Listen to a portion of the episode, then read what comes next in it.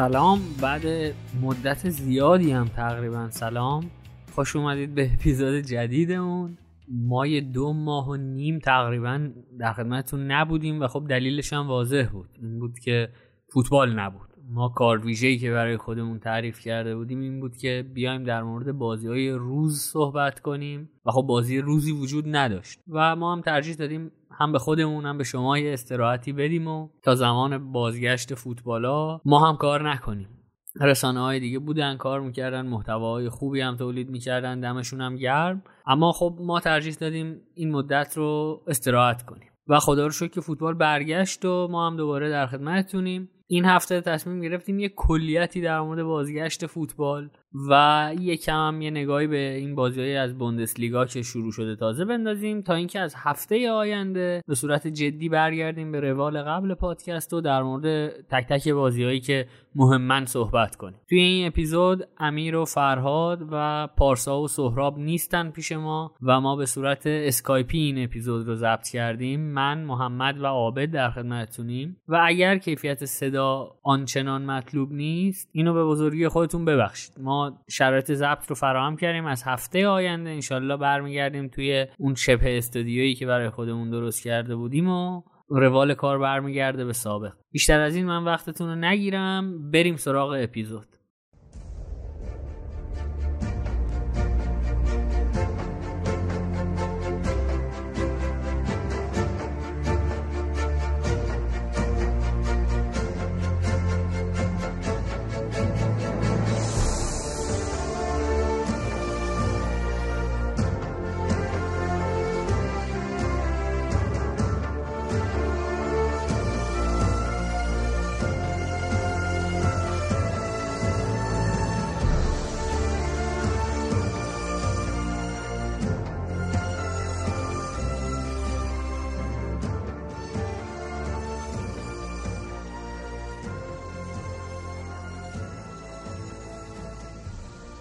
خب همونطور که قبلا گفتم این اپیزود رو خوشبختانه امیر شمیرانی رو در اختیار نداریم. بسیار ناز کرد برای ما گفت که نمی‌دونم سلامتیش خیلی مهمه. ما حتی از طریق اسکایپ هم مزاحمش نشدیم که مبادا ترک بردارد. چینی نازکی تنهاییشون. با عابد و محمد هستیم. بچه ها سلام علیکی اگه دارید در خدمت. خب سلام. ما برگشتیم بالاخره. بعد از مدت ها دوری دلمون حسابی تنگ شده بود. هم برای شما هم برای فوتبال هم برای خودمون برای همه چی. و ممنونیم از لیگ آلمان که ما رو دوباره برگردون به فضای فوتبال. هستم در خدمت. منم سلام می‌کنم. خوشحالم که بالاخره یه مجالی یه جایی چند تا آدم دور هم جمع شدن راجع فوتبال دوباره صحبت کنیم. پس از دو سه ماه. آره دیگه دقیقا آخرین بازی لیگ آلمان که برگزار شده بود تا این بازی اولی که دوباره برگزار شد دو ماه و پنج روز طول کشید دقیقا. یعنی دو ماه و پنج روز ما فوتبال نداشتیم و اولین بار بود که از اومدن بوندسلیگا یکم خوشحال میشه می‌شد بوندسلیگا رو نگاه کرد. حالا قسمت غم ماجرا این بود که آخرین بازی که با تماشاگر ما نگاه کردیم بازی لیورپول و اتلتیکو مادرید بود که متاسفانه یعنی روز به روز به اون بازی فکر کردیم و غمگین شدیم و ناراحت شدیم و یعنی تلخیش چندین برابر شد دیگه. اشکال نداره آقا شما بالاخره یه یه فصل داشتید میبردید. حالا یه چند روزم قصه بخورید. خیلی مشکلی نداره. این قضیه مظلوم نمایی نکنید. خلاص نوع باختش خیلی بد بود. می‌خواید از تلخی ها صحبت نکنید. بریم سراغ شیرینی ها که دوباره فوتبال برگشته. آقا چطور شد این مدتی که فوتبال نبود؟ چیکار می‌کردید اصلا شما؟ من که رفتم یه پلیستشن خریدم و سعی کردم خودم کمبود فوتبال رو جبران بکنم. نزدیک فکر کنم تقریبا ده سال می‌شد که از فضای پلیستشن خارج شده بودم و پارسال فکر کنم یادم من یه بار خریدم بعد دوباره بردم پسش دادم. با فیفا 19 زیاد حال نکرده بودم. ولی امسال دیدم که نه دیگه دوره قرنطینه داره خیلی سخت میشه و مشغول به بازی شدم و همچنان در تلاشم به روزای اوج برگردم. واسه این از ما. ما هم که کنسول رو فروختیم. از فیفا 96 من بازی می‌کردم فیفا. انقدر دیگه 19 بد بود. ما هم دیگه کنسول رو فروختیم. به جاش من و برادرم رفتیم تو فوتبال منیجر. هامبورگ و کلن رو از دسته پایین بردیم بالا. یعنی دستاورد ما توی این 60 روز بود. اجرتون با سید و شهدا واقعا کار بزرگی کرد. فقط بگم هامبورگ تیم خوشحال بدی داره. کردی. واقعا مهدوی که جزو دستیاران بود. دمش کرد آه اینو هم بگیم یه بار امیرم کری خونده بود برای ما. گفته بود که کسایی که فیفا بلد نیستن اینا سلام به نوید میرسونیم. بگم که با اینتر لیورپولشو بردن. این خیلی از نیست تا نیستش از فرصت استفاده کنیم. بگیم ادعای گذاف زیاد می‌کرد اوایل. تا با اینتر بردم 90 دقیقه با کانتروا دنبال سان مانه میدویدم و اونورم با اشلیانگ دنبال محمد صلاح. یعنی دو تا دست دو تا شستم تاول زده بود. تو حساب کنیم 90 با اشلیانگ دنبال صلاح میدویدم فکر کنم نوید دیفیکالتی لژندری نبوده درسته؟ نمی‌دونم چی منطقی نیست. خلاصه امیر رو بردیم و دیگه هم منتظرم حالا تا دوباره برگرده. یه صحبت دیگه کنه تا دوباره با هم بازی کنه. ولی بازیش حالا خوبه. خبر ندیدی؟ روزای اول خبر ندیدی؟ از من یه بار comeback خورد. دمت گرم. آره. لیورپولی واقعی به تو لیورپولی بله. آره. مخصوصا گل گل سوم و chip خورد. خیلی خوب بود. آره. احسن. خلاصه نیست و غیبتش رو می‌کنیم حسابی دیگه. آره از هفته دیگه ولی پیام داد گفت حضوری میاد. یعنی دیگه ضبط رو میریم حضوری می‌کنیم ولی لیگ انگلیس رو برای که تو باشی قرار شده اسکایپی بگیریم. آه بی خیال آقا. برید شما. کیفیت صدا مهمتره تا حضور ما. نه بابا این حرف نزن. آقا شروع کنیم. آقا تو خودت نگفتی چی کار می‌کردی توی این دوران؟ تو که بازی رو زخم کردی نوید. نگاه کن آقا اجازه بده بگم. نزدیک 80 ساعت Assassin's Creed Origins بازی کردم. حدود 40 ساعت Sleeping Dogs بازی کردم که بازی توی هنگ کنگ یعنی یه فضای absurd یه که اصلا تحملش برای 4 5 ساعت هم سخته. ولی بعدش یه قصه اینقدر خوب میشه که دیگه نمی‌تونی پاشی از باش. بعد الان یه 20 ساعتی هم اساسینز کرید اودیسی بازی کردم. توی دو روز اخیر. 16 ساعتش پیوسته بود. این 16 ساعت اساسینز کرید اودیسی پیوسته بازی کردم فقط بینش مثلا پاس کردم رفتم نهار رو تحویل گرفتم خوردم چون تنها هم بودم خونه. اینجوری. برنامه منم اینجوری بود. اینا منهای فیفا و ان بی ای که بازی کرد. اونا دیگه ساعت ننداخته. متاسفانه کنتور نمینداخت برگردیم سر بحث خودمون زیباتر آقا می‌خواید اول شروع کنیم در مورد اینکه دوستان فرهیخته هم از خودمون هم توی فضای مجازی بسیار دورفشانی کردیم که تعطیل بشه تعطیل نشه. لیگا من که دوست داشتم لیگ انگلیس تعطیل بشه حقیقتا. اتفاق دراماتیک کلا دوست دارم. بعد چی شد؟ فرانسه تعطیل شد ولی خب لیگای معتبرتر مثل این که قصد دارن جدی شروع کنن. الان تاریخ شروع سری آ و لیگ جزیره هم تقریبا میشه گفت مشخص شده. آلمان هم که شروع کرده. صحبتی اگه هست در خدمتتون.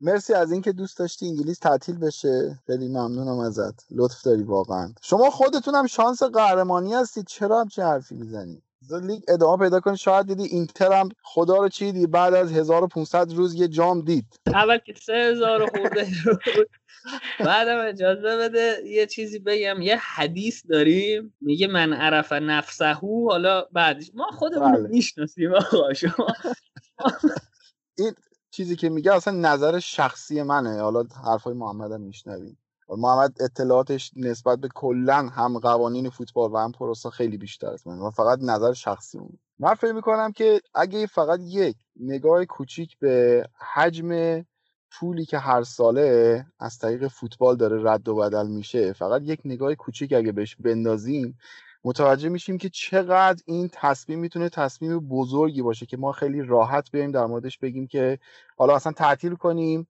همینجا تیمایی که قرار بیفتن و بگیم شما بیفتین این چهار تا تیم هم برن مثلا سهمیه بگیرن و بریم از سال بعد اصلا لیگ بعدی رو شروع بکنیم. حالا بدونین که توجه بکنیم که قضیه اسپانسرای لباسا چی میشه قضیه حق پخش چی میشه دستمزد بازیکن‌ها چی میشه. یعنی همین رو یه حساب سرانگشتی بخوایم بگیریم. فکر می‌کنم عدد اینقدر بزرگه که هیچ ماشین حسابی نتونه بکشه اون عدد. واسه همین نمیشه خیلی راحت در موردش گفتش که بیایم تعطیل کنیم اصلا یا ادامه بدیم. حتی حالا بیایم بگیم که فراتر از همه اینا سلامت بازیکنان و مردم مهمه. بله سلامت مهمه. اگر بخوایم اینجوری حساب بکنیم که باید تمام کل صنعت رو کاملا از کار بندازیم و الان که می‌بینیم که خیلی از سیاستمدارا و نمی‌دونم سرمایه‌دارا و کارخونه دارا اینا که دارن تلاش می‌کنن که دوباره بیزینس ها رو راه بندازن کارخونه ها رو راه بندازن بگیم که نه دیگه خود چون سلامت بازیکن یا سلامت کارگرها یا هر چیزی مهمه که واقعا مهمه پس بیایم همه رو دست نگه داریم همه بشینیم تو خونه. اینکه حالا اوایل یه مدت قرنطینه بود و درستم بود به خاطر اینکه چون ویروس ناشناخته بود و این حجم پخش شدن ویروس خیلی خیلی شدید بود اون موقع یه مقدار منطقی تر به نظر می رسید ولی الان اگر بخوایم همه چیز از کار بندازیم فکر می کنم که ضررهایی که می‌زنه خیلی خیلی بیشتر از ضررهایی باشه که کرونا می‌زنه. بعد اون موقع باید بشینیم فکر کنیم که چند نفر قرار از گرسنگی بمیرن. حالا اونقدر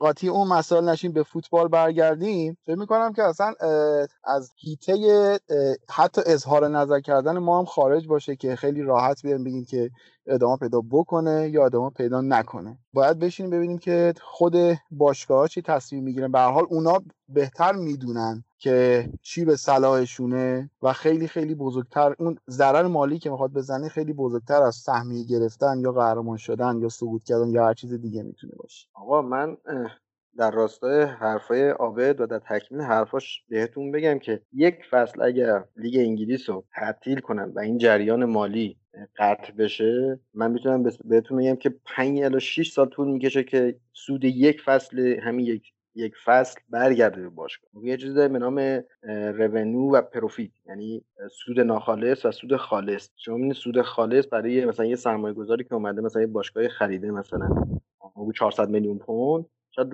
روی پای 12 تا 18 درصد خالص باشه و سود ناخالصش رو پایه مثلا 40 درصد و اینا باشه. خب 2 میلیارد و 300 400 میلیون پول وارد میشه به 20 تیم برتر یعنی تیم‌های لیگ انگلیس. حالا چون اتحاد لیگ انگلیس دارم اگر این یک فصل برگزار نشه و این پول ها تزریق نشه ورشکستگی باشگاه ها توی انگلیس قطعیه. یعنی این دیگه این توجیه اقتصادی نداره. حتی اگه شده بدون تماشاچی هم بخوان برگزار کنن باید برگزار کنن. وگرنه این باشگاه این سود این یک ساله انقدر بهشون فشار میاره و این باشگاه همه در بدهی هن در دپتن اصلا همشون مبالغ سنگین 200 250 میلیون loan گرفتن وام گرفتن جریان اقتصادی به وجود آوردن و نیاز دارن به این چرخه مالی ولو اینکه بدون تماشاچی برگزار بشه ولو اینکه عرضم به حضورتون جذاب نباشه فوتبال. این فصل باید تموم کنن که این sponsoring این پول ها رو تزریق بکنه که ضرر کمتر بشه. همین الان ضرر وارد شده به فوتبال. الان یه حدود 12 الی 15 درصد ضرر اقتصادی به باشگاه ها وارد شده. برای همینه که حقوق هم دارن دستمزد هم کم می‌کنن. اگه شما می‌بینید لیگ هلند یا فرانسه فوتبالشو مثلا این فصل رو کلا میبنده بخاطر اینکه جریان اقتصادی اونا یک دهم انگلیس هم حتی نیست. حتی یک پنجم آلمان هم نیست. یک پنجم ایتالیا هم نیست. اسپانسرینگی ندارن که مثلا حالا اونا بخوان پیگیری بکنن اینا. ولی چیزی که هست این بیشتر به خاطر تداوم خود فوتباله که به عنوان یک صنعت باقی بمونه. چون ما اگه اینو ببندیم هیچ مشکلی نداره سلامتی فلان ولی مثلا یه باشگاهی مثل لیورپول من میدم این فصل 140 50 میلیون منفی میشه اقتصادش و این 140 50 میلیون یعنی سود خالص سه فصلش یعنی برای اون مالک دیگه من مطمئنم که اگه همچین اتفاقی بیفته تک تک مالک‌ها از فوتبال می‌کشن بیرون. میگن دیگه این دیگه جنبه اقتصادی نداره. علاوه بر اینا تعطیل کردنش یعنی ما اصلا بگیم هیچ ضرر اقتصادی هم نداره. ببین اینکه بخوای یه جریان رو ببندی ممکنه چالش پزشکی بر نخوری. ولی بستن این فصل هر لیگی هم از لیگ درپیت ما گرفته تا لیگ انگلیس. یه سری چالش های حقوقی به وجود میاره. یعنی حل کردن چالش های حقوقی که نمونه قبلی هم نداشته. و توی کشورهایی که مثلا case تجربه نشده به عنوان ما که می‌تونن تصمیم بگیرن یه تصمیم می‌گیرن. ولی خب این case تقریبا هیچ جای جهان سابقه نداشته که یه فصل از یه جایی به بعد از بعد از مدرن شدن فوتبال ببندن. و چالش های حقوقی باشگاه با لیگش باشگاه با اسپانسر باشگاه با بازیکن. بازیکن با جایی که براش تبلیغات می‌کنه. یعنی هزاران چالش حقوقی حل نشده هم به وجود میاره که فکر کنم هزینه اونا هم اضافه میشه. یعنی منطقی نیست تعطیل کردنش. حتی اگه شده با PlayStation به قولی بخوان لیگو برگزار کنن باید یه نتیجه یه سرانجامی داشته باشه برای. ببین حتی چالش تاکتیکی هم به وجود میاد. من توی کارم اینه میگم حتی از لحاظ بدنسازی و حتی از لحاظ تاکتیکی هم این چالش به وجود میاره. یک بازیکن 20 سال 15 سال 6 سالگی 8 سالگی رو فوتبال حرفه‌ای بازی می‌کنن مثل ایران که نیست که. اینا یاد گرفتن که آقا هشت ماه فوتبال بازی می‌کنیم بدنسازی می‌کنیم بعد بدن رو off می‌کنیم دوباره میایم. این اگه سه تا دو تا وقفه بندازی تو بدنسازیش این حتی در عمر فوتبالیش هم تاثیر می‌ذاره. چون فشاری که تو سطح اول فوتبال هست خیلی فشار بالاییه. یعنی میگم مثلا این اصلا منطق پذیر نیست. بعد برگردونن تمامش کنن به هر شکلی شد فکر کنم معتبرترین لیگی که تعطیل شده لیگ فرانسه باشه دیگه. غیر از اون فکر کنم بلژیک تعطیل شد هلند و نروژ هم فکر کنم تعطیل شد. آره الان فرانسه هم که خیلی راحت اومده تعطیل کرده. و خب، که پاریس سن اونقدر تشنه لیگ وان نبود دیگه. عادی هر سال میگرفتش خیلی راحت. و یه جور هم sponsoring ش هم که تقریبا این جیب به اون جیب بود. یعنی اونقدر خلل ایجاد نمی‌کرد. حتی فکر کنم حق پخشش هم تقریبا این جیب به اون جیب باشه. واسه همین تصمیم گیری براشون خیلی راحت تر بود نسبت به اینکه حالا چه لیگای انگلیس یا اسپانیا که باشگاه باید درآمدزا باشن تا بتونن حق حقوق بازیکناشون و کادرشون رو پرداخت بکنن. باشگاهی مثل پاریس تقریبا اون پوله رو داره. حالا اصلا بازی برگزار بشه نشه یا حق سالانه رو راحت پرداخت می‌کنه البته آب توی همون لیگ فرانسه هم که اینجوریه باز چالش حقوقی به وجود اومده. یعنی تیم دوم شاکی الان و تیمایی هم که سقوط کردن هم شاکی هن. و خب ظلم هم آمیان آره آمیانه چیز کرده شکایت کرده و اینا. و خب ولی سوای اون رتبه و چه می‌دونم حالا بمونیم تو لیگ سقوط نکنیم و فلان در نهایت اینا اون باید یه پولی باشه تا این باشگاه بتونن زنده بمونن. از اینکه باشگاه دولتی که نیستن که باشگاه خصوصی هن و برای زنده موندنش باید بازی بکنن. حالا به قول محمد چه با چی چه بدون تماشاچی. الان توی فرانسه 70 درصد مبلغ اون لیگ پرایزمانی اون مبلغی که میدن و گرفتن بر اساس رتبه تقسیم بندی کردن یک ضریب گذاشتن به همه یه مبلغ خیلی کمی دادن. یعنی یه جورایی همه سی درصد ضرر کردن. حالا در ادامه این بحث که حالا هیچ ربطی هم به بحث نداره فکر می‌کنم که حالا هر ستامون نظراتمون رو گفتیم درباره این قضیه. یکم حالا برگردیم به روال کار پادکست. من ازت می‌خوام که یه توضیح بدی برای شنونده هامون درباره اینکه ازشون خواسته بودیم که برامون voice بفرستند و درباره تیمای مورد علاقهشون فکر کنم خواسته بودیم که برامون بگن. اگه می‌خوای یه توضیح بده که بدونم ما در چه محله هستیم. آره ما voice ها رو گرفتیم ذخیره کردیم. edit هم شده یعنی نویزش گرفته شده. هر هر دستی باید سر و گوشش میکشیدیم کشیدیم. و برنامه این شده که توی هر اپیزودی یک یا دو voice رو وسط برنامه پخش کنیم که از صدای ما هم یه خستگی در کنن از شنیدن صدای ما. پخش میشه. اونا قطعا پخش میشه. یکی مثلا مثل حسین قربانی دوازده دقیقه voice فرستاده. یه اپیزود خودش. حسین خیلی کارش درسته. یعنی هر طرفدار نیست. نه حالا همین اپیزود voice حسین قربانی رو می‌ذارم تا بدونی چقدر با احساس مسئولیت توضیح میده که نگاهش مال چطوری. خیلی آقا بریم سراغ لیگ جذاب و دیدنی آلمان. من فکر کنم از لایپزیگ شروع کنیم. از هر چه بگذاریم در در شروع کنیم. شالکه هم گزینه خوبیه ولی خب شالکه قبل از اینکه وقفه بیفته هم به توی 5 6 بازی آخرش مثلا چهار تا رو باخته بود. یعنی من فکر کردم این وقفه به درد این تیما بخوره حداقل. تیمایی که روند خوبی رو ندارن و بتونن شاید خودشون رو جمع کنن. فرصتی هم نبود خودشون جمع کنن. از نظر روانی شاید بتونه هم سطح بشن تیما دوباره. ولی خب دوباره برگشته و هنوزم اوضاع خرابه. آقا من از شروع این بازی من کلا با فلسفه مربیگری دیوید وگنر کلا مشکل دارم. با اینکه مربی جوونی و خیلی ازش تعریف می‌کنن نوع فوتبالی که پیگیری می‌کنه حالا چه تو هادرسفیلد حالا چه تو الان تو شالکه قبول ندارم. خیلی فوتبال لخت ایستا قدرتی و ارزم به حضور این بازی هم کاملا یه جورایی میشه گفت له شد. زیر اون سرعت طولی و بیلداپی که خیلی خوب دورتموند داره کاملا له شد. دورتموند هم اون بازی بود که بازیش گرفت. دورتموند کلا به قول انگلیسی ها فیلیپوینه. سکه میندازه بالا. یا یهو میاد مثلا سه تا چهار تا می‌زنه پنج تا می‌زنه یا یهویی مثلا بازیش نمی‌گیره. آبکش میشه بنده خدا. خیلی هم دوستش دارم. تیم دومم من بعد لیورپول دورتموند رو دوست دارم. ولی متاسفانه هیچ کاری نکرد. یعنی تقابل دو تا تیم هم بود که فکر کنم پنج دفاعه بازی می‌کنن اگه اشتباه نکنم. این بازی ها خیلی سخته چون عمق نداره طولی نمیشه بازی کرد. خط هافک ها باید خیلی بود خیلی باید کاور بکنن و نهایتا خروجیش بکنم واسه دورتموند خوب بود. دورتموند هم حالا می‌خوایم بازیاشو بگیم.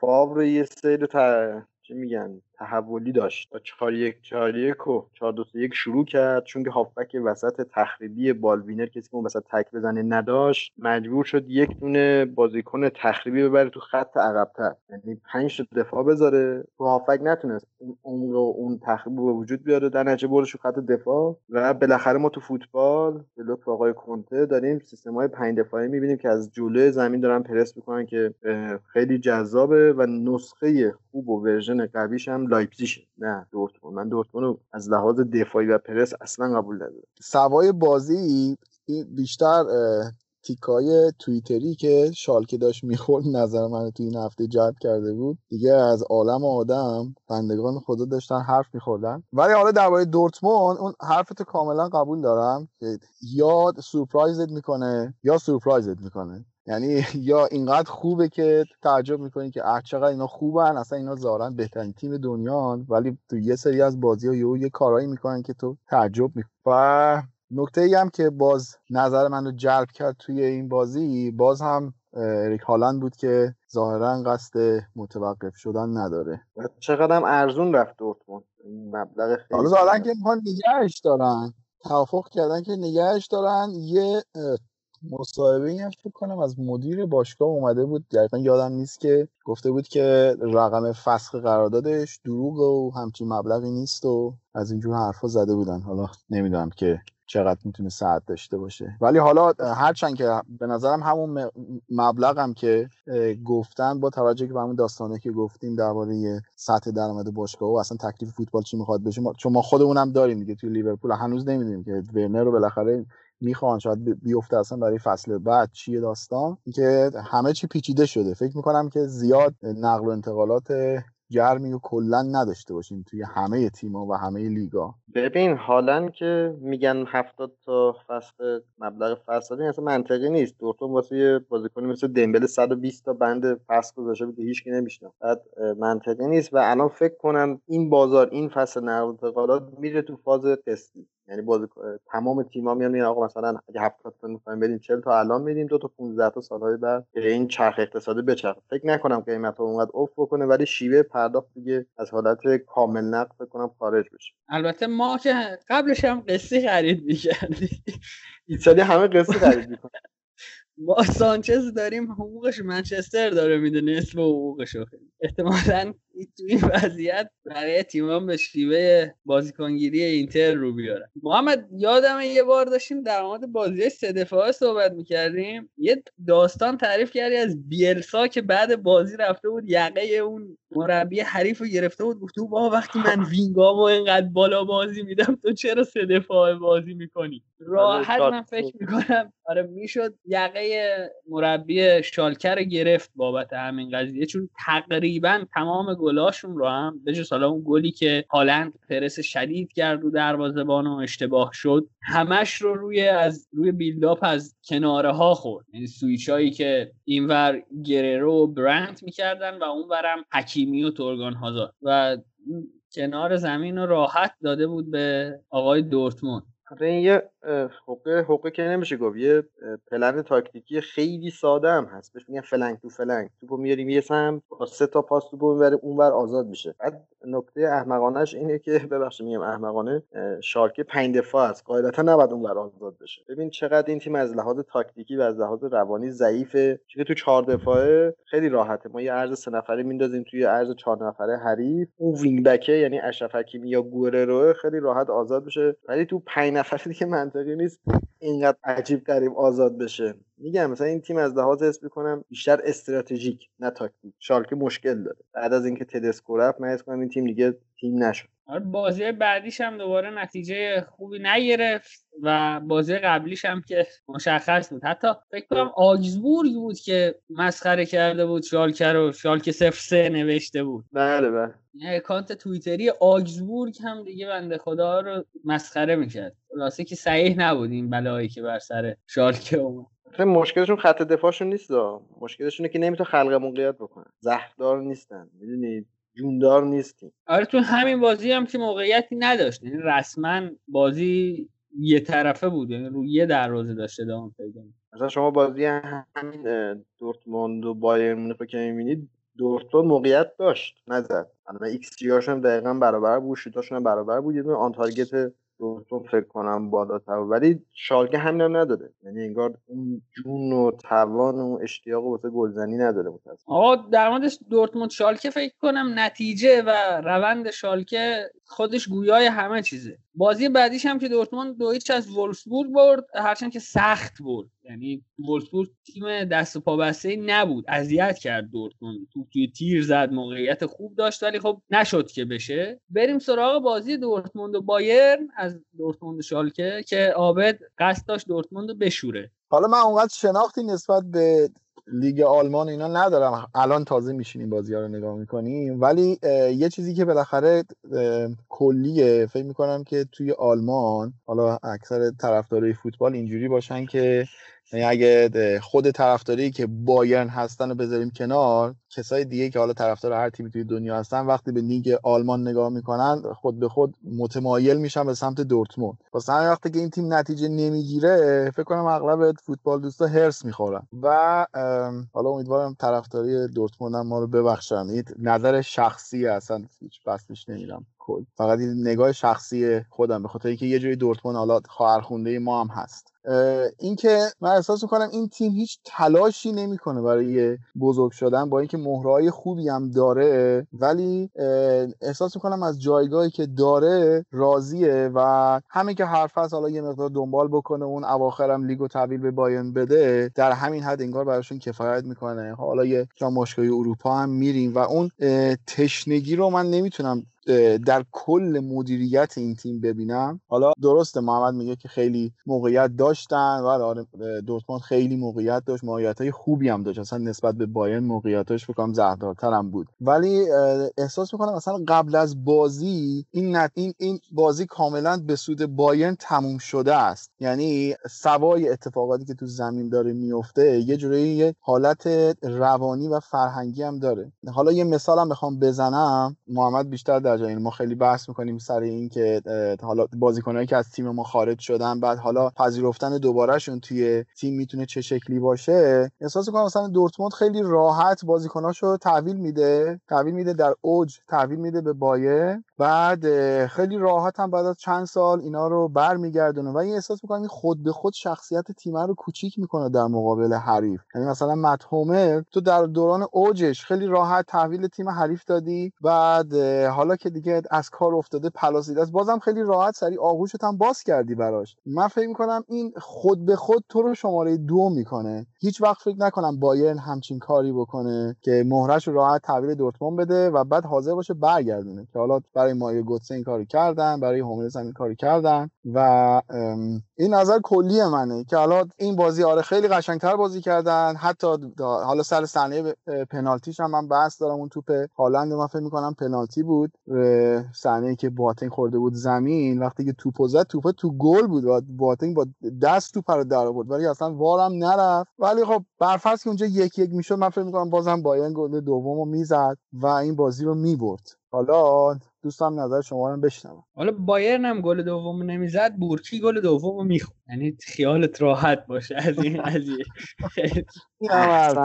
از گل زیبای کیمیش هم نگذریم. خیلی گل قشنگی بود و روز به روز بیشتر واسه من داره شبیه فیلیپ لام میشه. واقعا واقعا این گل زیباییش مدیون بورکی مدیون حماقت بورکی هوش کیمیش به کنار که توی تمام صحنه ها به, به چشم میاد خب واقعیتش اینه که من میگم دوست ندارم اصلا از لیگ خودمون fact بیارم. کاری که کیمیش کاری که بورکی کرد روی این گل منو یاد فرشید کریمی انداخت. روی خط دروازه وایساده بود از محسن بیاتینیا چیپ خورد. فقط اون گله بدتر از این گلی بود که بورکی خورد. یعنی من تو طول زندگیم که مثلا الان 25 6 سال دارم فوتبال می‌بینم فقط اون گل بدتر بود. یعنی فقط یه گل از کاریوس به نظر من بدتره. نه بورکیه. منم در لابلای فکتات اینو بگم. محمد در خدمتیم. نظر منم بگم حالا من در ادامه حرفها و در راستای شستشوی عابد باید بگم که واقعا این تیم به نظر من شخصیت قهرمانی نداره به چند دلیل. اولا خود مربی خود مربی شخصیتش یک برنده نیست. حقیقتا جامی هم نبرده. نوع فوتبالی هم که نشون میده فقط فوتبال تکفازه فقط تو حمله. نه تو دفاع خوبن نه تو انتقال خوبن نه بازیکنی دارن که کثیف براشون کثیف نه معنی بدا واسهشون وسط تخریب انجام بده. و متاسفانه میگم bug زیاد داره. همون کسایی که عابد اشاره کرد به نظر من همشون پاشنه آشیلن خود هوملز من زمانی که بایرن می‌خواست از نمیگم از شهر می‌خواست از بین هوملز و بواتنگ یه بازیکن انتخاب کنه من خیلی تعجب کردم. اون چرا مثلا هوملز رو مثلا داد رفت چرا بواتنگ رو نداده ولی الان که بازی ها رو می‌بینم اینم نه این بازیکن از لحاظ هم فیزی... هم سرعت فیزیکی هم سرعت تصمیم گیری خیلی افت کرد. شما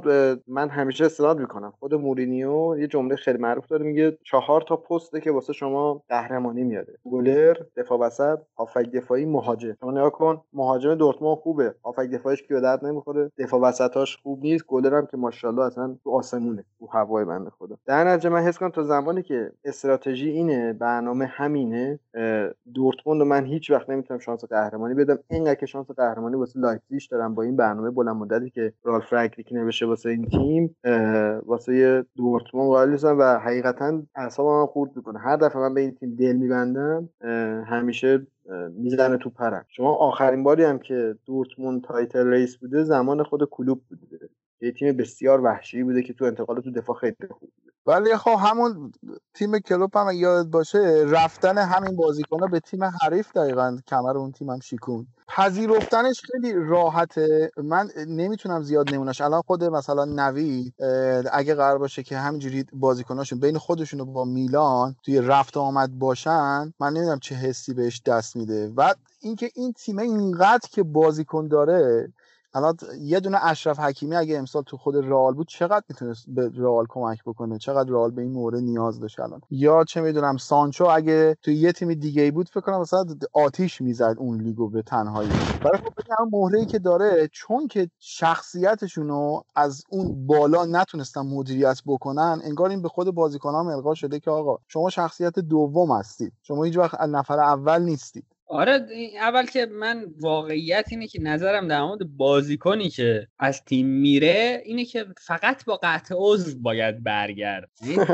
یعنی جریمه باید بشه و برگرد. مثلا برگرد یه فصل مجانی بازی کنه. من, من در این حد نگاه همه به بازی مثلا ایکاردی رفت قدمش توی اون سالها رو چشم ما حالا که رفته رفته دیگه. بستگی هم داره چجوری جدا بشه ها. ولی انگار توی دورتموند بجز دمبله که حالا بامبول در آورد سر تیم خود دورتموند هم انگار یک جدی ترین پلن اقتصادیش فروش بازیکنه. و خب طبیعیه یعنی من این نقدی که به بایرن مونیخ میشه رو خیلی نمیپذیرم و نمیپسندم هم به عنوان نقد پدر مادر دار که بازیکنهای تیم حریف رو می‌گیری طبیعیه که شما اگه می‌خوای بازیکن بخری اول توی لیگ خودت نگاه کنی. یعنی فکر می‌کنم منطقیه. بازیکنی که اتمسفر ورزشگاه های اونجا رو تجربه کرده بازیکنی که تو بیشتر دیدیش. و خب توی آلمان دورتمونده که مثلا بازیکنهای خوبی رو می‌تونه تحویل تیمای قوی بده تیمای قوی دیگه. و خب بایرن هم انتخابش بین هموناییه که داخل. نگاه کنیم چه می‌دونم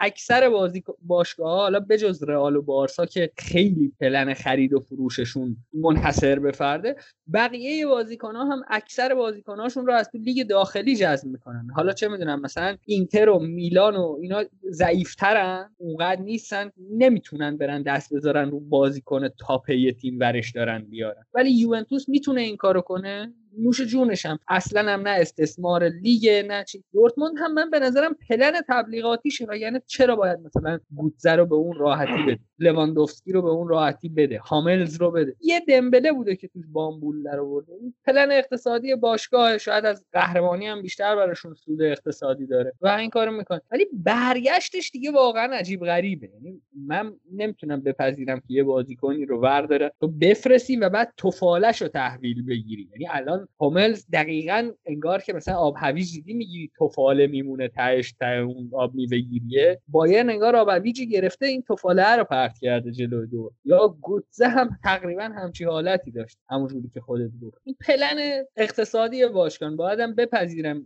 که باشگاه بنگاه اقتصادی هم دیگه. یعنی خیلی نباید انتظار داشته باشی که طرف پلنش رو بچینه مدیر باشگاه صاحب باشگاه که دل هوادار رو شاد کنه. هوادار سگ کیه این حجم پولی که داره جابجا جا میشه. از نظر اونا واقعا.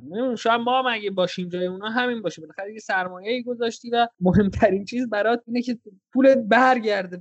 به من چه که نوید خورم خوشی ناراحت به درک که ناراحت میشه مثلا اگه لواندوفسکی بره باید رفت ناراحت میشه و درک اسفل و که ناراحت. و آره نمی‌خواد من فکر کنم خیلی هم برنامه جدی برای قهرمانی نداره. من با نوید باید اینجا مخالفت کنم. من نوع روی کرده که بایرن داره روی کرده اصلا از عادلانه ای نیست. شما می‌تونی یه بازیکن از مثلا دو سال مونده و یه قراردادش تموم بشه بخری که یه پولی هم بهش برسه. بایرن می‌دونه که سلبریتی توی آلمان ثبت می‌کنه قرارداد گوته تموم میشه. چی؟ ببخشید گورتسکا تموم میشه مجانی می‌گیرد. سیاست های این شکلی داره. حالا من نمی‌خوام نه دفاع کنم نه انتقاد بکنم. انتقادی که میشه به نوع روی کردشه. شما یوونتوس هم هست ولی یوونتوس پول پرداخت می‌کنه. الان شما یه باشگاه مثل بایر لورکوزن من اگر اشتباه نکنم رودی فولر یه مثلا بند تو بخش بخشنامه باشگاه آورده که ما بازیکن نباید مجانی به بایر مونیخ بدیم. نظر کای هاورز هم همین بند فکر کنم اگه اشتباه نکنم مختص و جداگانه تو این زمینه داره. که ما این اگر می‌خوان چون این قضیه خیلی تداوم داشته که اومده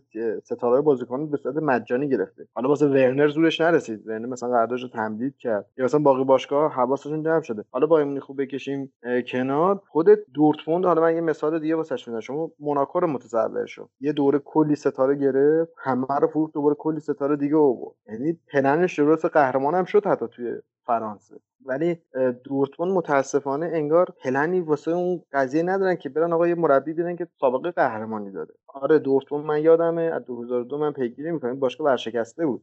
زمانی هم که خود کلوپ اومد از لحاظ اقتصادی فوق العاده افتضاح بود. ولی الان دیگه به جایی رسیده که باید آقا یه پولی به خودت بدی. اگر قهرمان شدن توی بوندسلیگا خیلی کار ساده ای. باز هم میگم انقدر که چشم انداز لایپزیگ برای قهرمانی و موفقیت واضحه برای من واسه دورتموند نیست. یه تیمو در عرض چهار سال از سطح چهار آلمان میاره. و اولین فصلی که میاد توی بوندسلیگا دوم می‌کنه تیم هازنهوتل یعنی این تیم خیلی سرعتش واسه قهرمانی بیشتر نسبت به دورتموند. محمد آخه یه مسئله هم که هست باید ببینیم که DNA دورتموند و لایپزیگ متفاوته. یعنی دورتموند اون خاطر جمعی از نظر مالی که لایپزیگ داره رو نداره. شما اون مدیر تیم لایپزیگ که مدیر تیم فرمول یک ردبولم بود سه چهار سال پیش. موقعی که اومدن برای نبی کیتا لیورپول اومد پیشنهاد داد برای نبی کیتا دو سال پیش فکر می‌کنم. یه مصاحبه کرده بود با توی در, در مورد تیم ردبول ردبول فرمول one. بعد وسطش در مورد لایپزیگ هم حرف زده بود. بود ما پول نمی‌خوایم. پول برای ما اهمیت نداره. شما بگو 500 میلیون. نمی‌خوایم. یعنی احتیاج اینجوری نداره. نه. نه. کن نوید باید چیزو ببینی. هیچ تزریق غیر مالی که نداره که. شما نیا کن بالا اگر تزریق مثلا متوجه هستم. میگم تزریق تزریق نداره. ولی باشگاهش احتیا... یعنی دغدغه او سوداوری نیست. دغدغه مدیر تیم لایپزیگ سوداوری زیاد از طریق تیم لایپزیگ نیست. طرف business شو داره. یه چیزی تو مایه های آدمای عشق فوتبالن که اومده گفته یه تیم فوتبالم داشته باشم. یعنی من واقعا فکر می‌کنم همین. نوید plan ش plan بهتری. نه هفت تا باشگاه داره اگه اشتباه نکنم. تو کانادا باشگاه دارن. توی آمریکا باشگاه دارن. یعنی نوع رویکردش مهمتره. چون تمام تزریق مالی که لایپزیگ داشته روی زیر ساختش بوده. روی سیستم scouting ش استعدادیابیش بوده. روی تامینات زمینه تامیناتش بوده. روی زیر ساختاش بوده. و شما الان فکر کردی مثلا کدوم تیم از لحاظ اقتصادی قوی تره لایپزیگ الان علاوه اقتصاد فوتبالی ها. لایپزیگ قوی تره یا دورتموند؟ دورتموند از نظر فوتبالی به شدت درآمد بالایی داره. خب نکتهش اینه که نمی‌خواد یا رویکرد اشتباهی نسبت به قهرمانی داره. شما به نظر من ده سال دیگه فابر هم فرصت بدی نمی‌تونی تیمو قهرمان کنه خیلی احمقانه است. ببخشید. هر تیمی که مربیشو عوض می‌کنه یعنی مربی گند زده. درسته؟ خیلی واضح مبرهنه. شما مربی که خوب بوده که اخراج نمی‌کنی که. در نتیجه بایر مونیخ تو نیم فصل گند زده به نظر من. ولی بازم داره قهرمان میشه. این نشون میده که این دورتمونده تو این فصلی که باید قهرمان می‌شده نتونست قهرمان بشه. این تیم هیچ نمی‌تونه قهرمان بشه به نظر من. چه می‌خواد شما بیاد با این کوباچ اخراج کرده مربی خیلی فکر کنم 5 تا خود از آن انتخاب اگه اشتباه نکنم یکی می‌خواد قهرمان بشی. فکر هر فصل مثلا بایر مونیخ میاد مثلا چی میگن شل بگیره کارو. نوع روی کردشون اشتباهه. شما درست میگید آره تا یه زمانی مثلا دمبله رو می‌خرن 18 تا 20 تا میفروشن 120 تا 30 تاش میره واسه خود رن 90 تا سوداوری داره. ولی از یه جای به بعد شما دیگه باید به نظر من پا رو فراتر بذاری. نوع یه مربی بیاری که حداقل سابقه قهرمانی داره. آره از لحاظ فوتبالی از لحاظ تاکتیکی تیم فابره فوق العاده تیم خفنی به شدت من لذت می‌برم. ولی از نظر فوتبالی نهایتا نتیجه مهمه. ما دنیایی هم خوب بازی خود کلوپ فصل آخرش باورتون نمیشه. ایکس جی که از نظر خلق موقعیت می‌زنه بالاترین ایکس جی هفت فصلش بوده تو اونجا. و این نهایتا توپ توی دروازه نمیره. آخرم اخراجش می‌کنه. فوتبال ماهیتش اینه. به نظر من نوع روی کرد اشتباه ولی حالا در ادامه باید ببندیم بحثو میگم که حالا اینا حالا خواهر خونده ما هم هستن. که دقیقا یه همچین دغدغه ای واسه ما هم بود قبلا. ببین همین الان هنوز فصل تموم نشده و هنوز به سرانجام نرسیده. از همین الان مشخصه که چه می‌دونم جدون سانچو داره میره اشرف حکیمی داره میره و اصلا یه حرف کلی بزنم و حالا شما ماشاءالله بازیکن قرضی نیاز داری اصلا به نظر من تیمی که بازیکن قرضی می‌گیره تیم کوچیکیه. خب تیم باید بازیکن رو بخره. اصلا من هیچ درک نمی‌کنم. احساس می‌کنم بازیکن قرضی به درد هیچ تیمی نخورده و نمی‌خوره. همین الان هم چه می‌دونم اشرف حکیمی الان خدا هم باشه چون که بازیکن قرضیه یعنی تو هیچ وقت نمی‌تونی روش حساب باز بکنی. آقا برفرض اومد یک سالم خیلی هم عالی بازی کرد اصلا ما تونستیم جام ببریم. ولی هیچ آینده ای برای باشگاه نمی‌تونی تو متصور بشی که خب این آوردهش چی بوده برای تیم. واسه همین همین بحث رفتن ستاره ها من فکر می‌کنم که از همینجا سرچشمه می‌گیره. اینکه باشگاه نتونسته یه ذهنیت درستی رو به زیر مجموعاش القا بکنه. واسه همین بازیکنان خیلی راحت می‌تونن با اینکه تو اون تیم خیلی بهشون خوش گذشته. چه می‌دونم مثلا بازیکنان توی لیورپول مگه بهشون بد میگذشت؟ اون زمانی که سوارز بود مگه بهش بد میگذشت؟ ولی خیلی راحت می‌تونستن تصمیم بگیرن که از این تیم برن. حالا من خوشحالم برای تیم خودمون که دیگه به همین راحتی نگران ستاره هامون نمیشیم. یعنی روی کرد مدیریت یه جوری شده که ما الان دیگه داریم ستاره جذب می‌کنیم. حالا اگه چشمش نزنم بتونیم ستاره رو نگه داریم. ولی الان به این سمت شده سه چهار سال اخیر. ما به راحتی. ستاره ای هم که رفت خودش خیلی زود پشیمون شده. حالا داره زور می‌زنه که برگرده ولی راهی برای برگشت براش نشون داده نشده که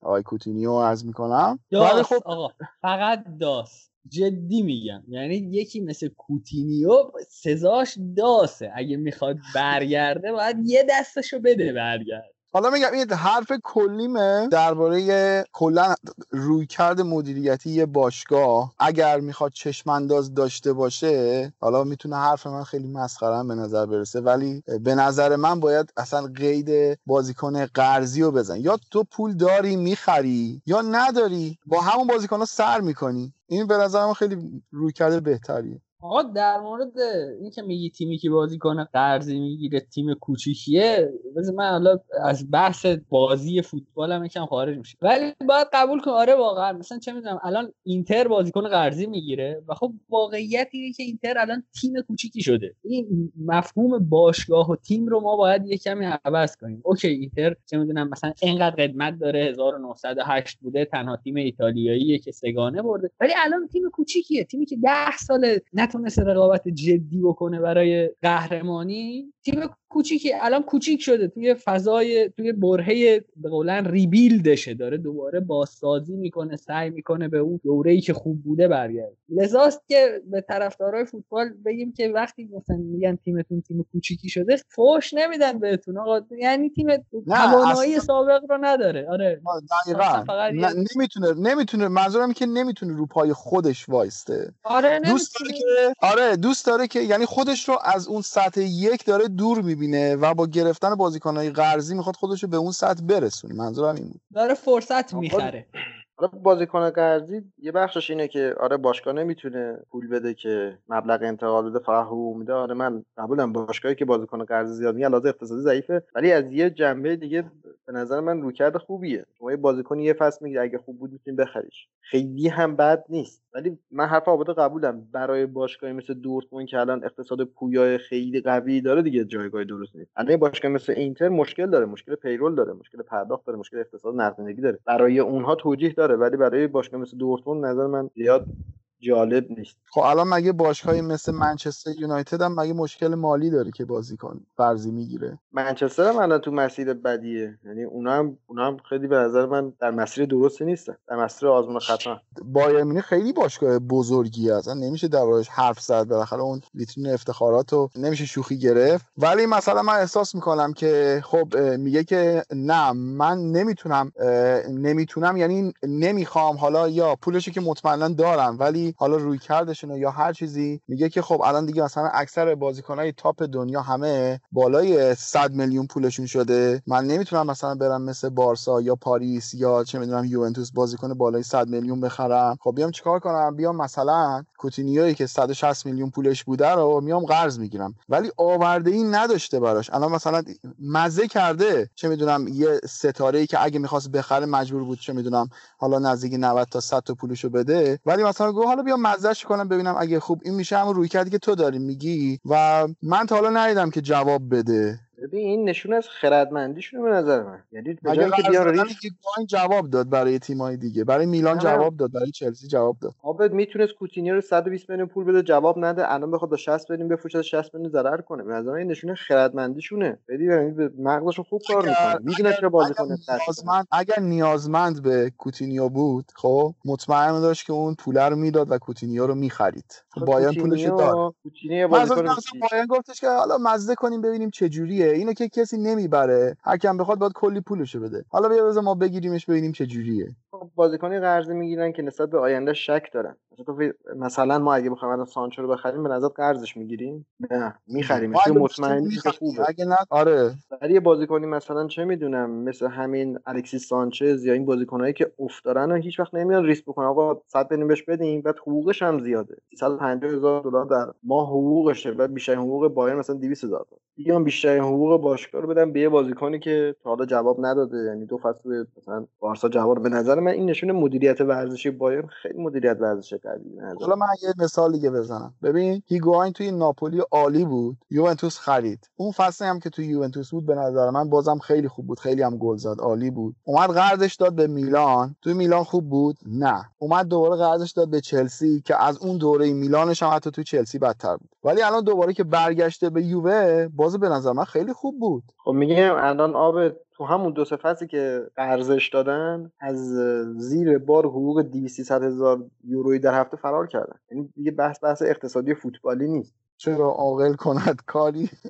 حالا ما به سیاست های باشگاه خودمون گیر میدیم ولی من تو اینجور موارد واقعا قبولشون دارم. اینکه همین الانش هم که این داستانای کرونا و اینا پیش اومد یه جورایی مثلا من یه مقدار خیالم راحت می‌گفتم خب حالا مثلا گرونترین حقوقی که ما می‌خوایم بدیم حالا مثلا هفته 200 هزار دلار به محمد صلاح. حالا تو بیا مثلا اینو مقایسه کن با چه می‌دونم دستمزد مثلا 375 تا می‌گیره اوزیل؟ آره 350 350 خب تو مثلا بیا با 350 تا حساب بکن برای اوزی. یا چه می‌دونم دستمزد بازیکنای بارسا که بعدا مجبور بشن یا کاتش بکنن یا از دستمزد چه می‌دونم بخوان از دستمزد کارکنای اونجا بزنن. اینم می‌تونه یه رویکردی باشه یا آینده نگری باشه برای هر باشگاه. آبد حالا شما در... تو در مورد کیسای بد انتقال قرضی گفتی. یا کن نمونه موفق کم نداشته خدایی. مثلا زلاتان از بارسا قرضی رفت میلان و میلان رو قهرمان کرد. یعنی گرفتن زلاتان برای میلان یه قهرمانی آورد. یا کورتوا از خب، چلسی قرضی رفت اتلتیکو. همون ولی ولی به نظر تو الان چلسی و ناکام نمون نسبت به کورتوا. چرا؟ نه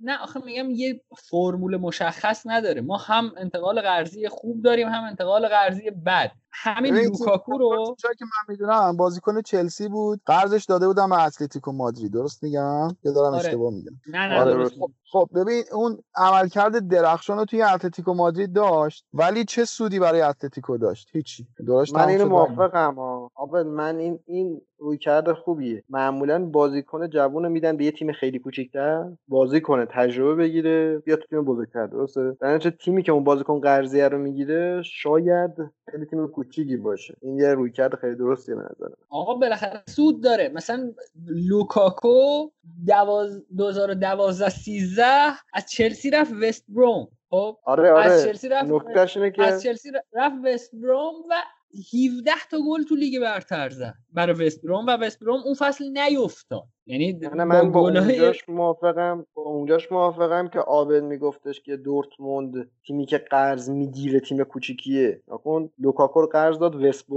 خب اسپرون باشگاه کوچیک‌تریه دیگه درسته؟ باشگاهی که میاد میشه سکوی پرتاب بازیکن قرضی به نظرم باشگاه بزرگی نیست. من اینجا رو می‌خواستم به این نتیجه می‌خواستم برسم حالا خود انتقال قرضی برای باشگاه بزرگی و برای بازیکن مفید هست ولی تیمی که مداوم بازیکن قرضی میگه سکوی پرتاب چند تا بازیکن جوون میشه به نظر من. یعنی من حرفم اینه که این مثال نقض زیاد داره. مثلا توز قرضی رفت منچستر یونایتد. حالا اون قرضی از باشگاه نبود. بازیکنه یه حالت بردهداری بود. این ثرد پارتی اونر ممبرشیپ بود؟ مال یه آدمی بود مال یه هلدینگی بود که قرض داد به منچستر یونایتد و با منچستر یونایتد قهرمانی گرفت. زلاتان همین بود. فوتبال بود. آره مورینتس اون فصلی بود که موناکو اومد تا نیمه نهایی. رفت و برگشت به رئال گل زد مورینتس. و رئال رو حذف کرد. در صورتی که مورینتس از رئال قرضی رفته بود. بذار من حرفمو قشنگ واضح‌تر بگم بگم منظورم چیه. ببین همه اینا که تو داری میگی همه موفقیت های مقطعیه. ببین چشمند داشتن بازیکن قرضی نمی‌تونه برای تو چشم انداز بیاره. ببین تو الان مثلا میگی میلان زلا... زلاتان و قرضی آورد. بعد از اون قهرمانی چه بلایی سر میلان اومد؟ یعنی اون بازیکنه دیگه هیچ آورده ای نداشت برای اون تیم. تو شاید یه موفقیت مقطعی کسب بکنی. ولی در دراز مدت اون بازیکن قرضیت بره تو اگه بازیکن خودت باشه می‌تونی بفروشیش. یه پول خوبی هم دستت بیاد بتونی یه بازیکن دیگه بخری جایگزین بکنی. ولی اگه بازیکن قرضی باشه بره تو اگه بخوای جای اونو پر بکنی چقدر باید هزینه بکنی؟ والا اینا با بند خرید قطعی و اینا تقریبا حل شده آبه. یعنی من فکر کنم انتقال قرضی درست نشانه کوچک بودن باشگاه تا یه سطحی هست. ولی این که زیانده باشه برای باشگاه من فکر کنم اینجوری نیست. یعنی مثلا الان بارلا قرضی توی اینتره از تیم کوچیک چقدر خوب بوده براتون. چقدر خوب بوده برامون و بند خرید قطعی داره. چرا یعنی بند خرید قطعی داره به نظرتون؟ چون که باشگاه اینا سه سال به سه سال بعد نه سه سال به سه سال اینا بعد برای یوفا چیز بفرستن. چه میگن؟ ریز جزئیات اقتصادیشون بفرستن. اینا این نقدینگی رو یک سال عقب بیندازن نکتهش اینه. این انتقال قرضی با بند بازخرید شامل اون انتقال قرضی که مد نظر آره. منه نمیشه. میگه یه سال دیرتر مثال بزنم. خب ببین الان مثلا دنی سبایوس خب اومده الان ظاهرا توی پلن تاکتیکی آرتتا هم داره خوب جواب میده. خب اون بند خرید قطعی هم که نداره. یعنی کاملا یه انتقال قرضی بوده. خب الان شما فرض کن آخر فصل بشه این خیلی هم درخشان باشه. عالی. رئال بگه به به من بهترین بازیکن دادم. قشنگ پرورشم پیدا کرده. حالا بخواد برگرده. خب رئال که کیفشو می‌کنه بازیکنشو برمیگردونه. حالا اون هر چقدر بخواد التماس بکنه الان مثلا اشرف حکیمو به نظر بنده خریدش مگه رئال میفروشه؟ میگه نه بابا برش کردم خودم می‌خوام. ولی حالا فکر کن مثلا آرسنالی که اومده تازه جون بگیره بازیکنشو پیدا کرده توی ترکیبش حالا برای پر کردن جای سبایس باید چقدر هزینه بکنه دوباره؟ یعنی درس معامله یه وین وین لوزه. یعنی رئال می‌بره سبایس هم که کسب تجربه کرد این وسط فقط آرسنال که متضرر. من موافقم آخه بابا چطوری میگید متضرر شده؟ من این نمی‌فهمم. آرسنال بالاخره برای پر کردن پست دهش باید خرج می‌کرده. خب یه فصل خرج نکرده یه بازیکن آورده. حالا درست ریسک کرده ولی هزینه گذافی که باید می‌کرده برای پست شماره دهش رو به تعویق انداخته با با سبایوس یه سری موفقیت شاید بتونه به دست بیاره حالا نیاورده موفقیت چندانی. ولی این هزینه رو بالاخره باید می‌کرد. حالا یه فصل فرصت داده شاید تونسته یه خب، گام چقدر اگه پارسال میخریدش چقدر هزینه می‌کرد؟ ولی الان که مثلا ستاره بشه چقدر باید هزینه بکنه؟ تازه یه چیز دیگه شما فصل بعد این میره دوباره یه بازیکن جدید باید بیاد. سه الا چهار ماه وقت بذاره بله. از لحاظ بدنسازی تاکتیکی بیاد تحت پیدا بکنه تازه برسه به جایگاهی که در شرایط فعلی خود سبایوس لیگ اون سال از دست داده تقریبا. همینه که یه تیمایی مثل لیورپول لیورپول خودمون تا قبل کلوب هی شافل می‌شد هی اینجوری زیر رو می‌شد به خاطر این بود که هیچ وقت تیم به این ثبات نمی‌رسید هی یکی دو سال میمد دوباره می‌رفت سه سال میمد دوباره می‌رفت. این تیم به این شکل نمیره من تسلیم حرف شما صحیح در کل شاید نتونیم بگیم نفع تیم قرض گیرنده همواره تأمین نیست. اینو من کاملا میپذیرم. در مورد شافل شدن شما من هر موقع در مورد خرید با سیاست خرید لیورپول میشنوم یادم به لازار مارکوویچ میفته یعنی این بازی کنه یعنی ماکسیموم باید تو سمپدوریا بازی یعنی از سطح سمپدوریا بالاتر نباید میاد آقا من بیچاره یه پست گذاشته بودم تو فیسبوک عابد یادشه. راجع به اینکه چقدر این بازیکن خوبیه. کیلینی دریبل زده بازی اسپورتینگ یه دونه گل دریبل سر پا دروازه‌بان رو می‌زنه. هنوز که هنوز بچه ها اینو می‌زنن تو سر من. بابا بکشید بیرون دیگه بس دیگه. گفت مارکوویچ یادمون افتاد با خیلی هم دور شدیم از بوندسلیگا ولی خوب بود. دم شما گرم. ما درباره بوندسلیگا همین قدر دیگه.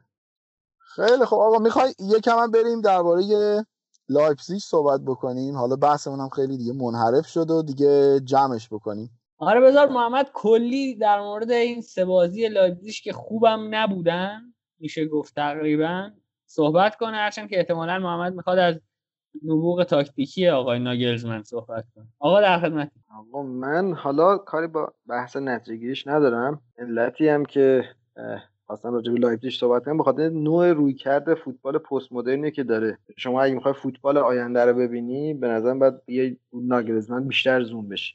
یه چند تا متد تمرینی داره خیلی جالب به نظر من. کرونومتر می‌زنه تا, کمتر از 20 25 ثانیه شما باید خلق موقعیت یعنی تو میدوه گله میگه به خلق موقعیت باید بکنی آره دو تا مساوی داشت اگه اشتباه نکنم ولی بازی اولش جلو ماینز 5 هیچ برد اگه اشتباه نکنم که بالاترین XG دو فصل اخیر بوندسلیگا رو زد. 5 ممیز 32 تک تک 11 تا بازیکن خلق موقعیت داشتن. یعنی گلرش هم تونسته بود یک پاسی بده که پتانسیل گل شدن داشته باشه. تیم تیم خیلی خوبیه. بعد ما داریم می‌بینیم که میشه با سیستم پنج دفاع هم high press کرد تو زمین حریف. میشه تو چهار تا فاز انفجاری دوید. این فقط ربطی به لایپزیگ نداره. یعنی تمام من به این دلیل از بوندسلیگا خیلی خوشم میاد. به خاطر که تمام تیم‌ها از لحاظ تاکتیکی میان تمام تیم‌ها تحت فشار قرار میدن. هیچ وقت بورنموث توی عرضم به حضورت انگلیس نمیاد جلو لیورپول counter press بزنه نمیاد counter attack بزنه نمیاد خیلی وحشتناک تحت فشارش قرار بده. ولی تک تک تیم حتی فرایبورگ هم این کارو می‌کنه. برای همینه که پپ می اومده بود یعنی اومده بود توی بوندسلیگا اصلا نوع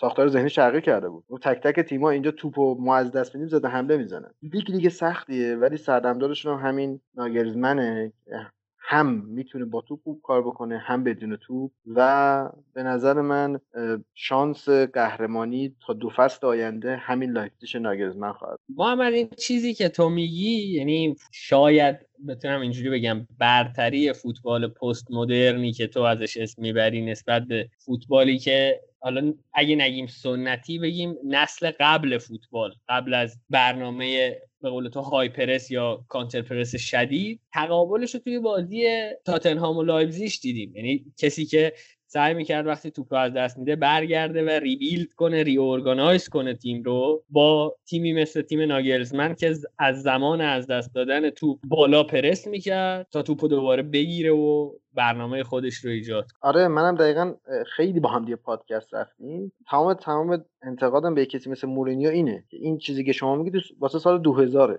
الان تو سال 2020 دیگه فوتبال این شکلی پیگیری نمیشه. الان خود مثلا بیلسا توی لیدز هم دقیقا همین کارو داره می‌کنه. آقا تو چهار تا فاز باید بود توی فوتبال خیلی compact شده. فوتبال خیلی دوندگی شده. هر خط هافبکی که بیشتر sprint داشته باشه برنده بازیه. یه این شکلی نیست که اگه تیم حریف 4 4 دو داره بازی می‌کنه تو بگی خب حالا اونا دو تا هافبک میانی دارن ما 4 3 می‌ذاریم ما سه تا هافبک مرکزی داریم ما سه تا به اون دو تا فشار میاریم وسط زمین این شکلی دیگه نیست. نوع نگاه باید تغییر بدی و به شدت این تیم direct بازی می‌کنه لایپزیگ یعنی بازیشو که می‌بینی کوچیکترین اشتباهی شما تو build-up داشته باشی با سه تا پاس گل می‌زنن. بعد معمولا این تیم‌ها یه باگی که دارن تیمایی که خیلی direct بازی می‌کنن مثلا مثلا همین تیم مثلا مورینیو. این تیم‌ها وقتی بهشون توپ میدی گند می‌زنن. ولی لایپزیگ این شکلی نیست. لایپزیگ بهش توپ هم میدی وحشتناک خوب کار می‌کنه. دو تا دفاع چپ و راست دراز بازی سازش اومده کرده دفاع وسطی خیلی سخته. این دو تا رو کرده دفاع مرکزی سمت چپ و راست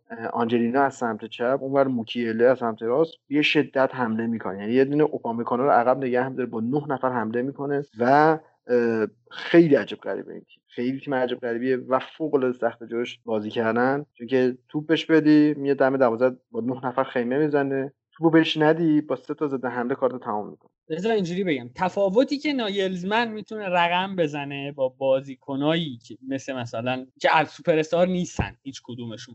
ورنر رو بذاریم کنار که اسمی برای خودش دست و پا کرده. شاید اگر فصل قبل به یه مخاطب فوتبال می‌گفتیم مثلا اوپامکانو شاید نمی‌دونست مثلا کی. ولی خب الان مثلا توی لایپزیگ داره خوب بازی این تفاوته از کجا رقم می‌خوره؟ یعنی بدنسازی این تیم‌ها فرق داره تمریناتشون فرق داره. اون چیزی که باعث میشه تو بتونی ایده رو به عمل برسونی این تفاوت رو رقم بزنی چی؟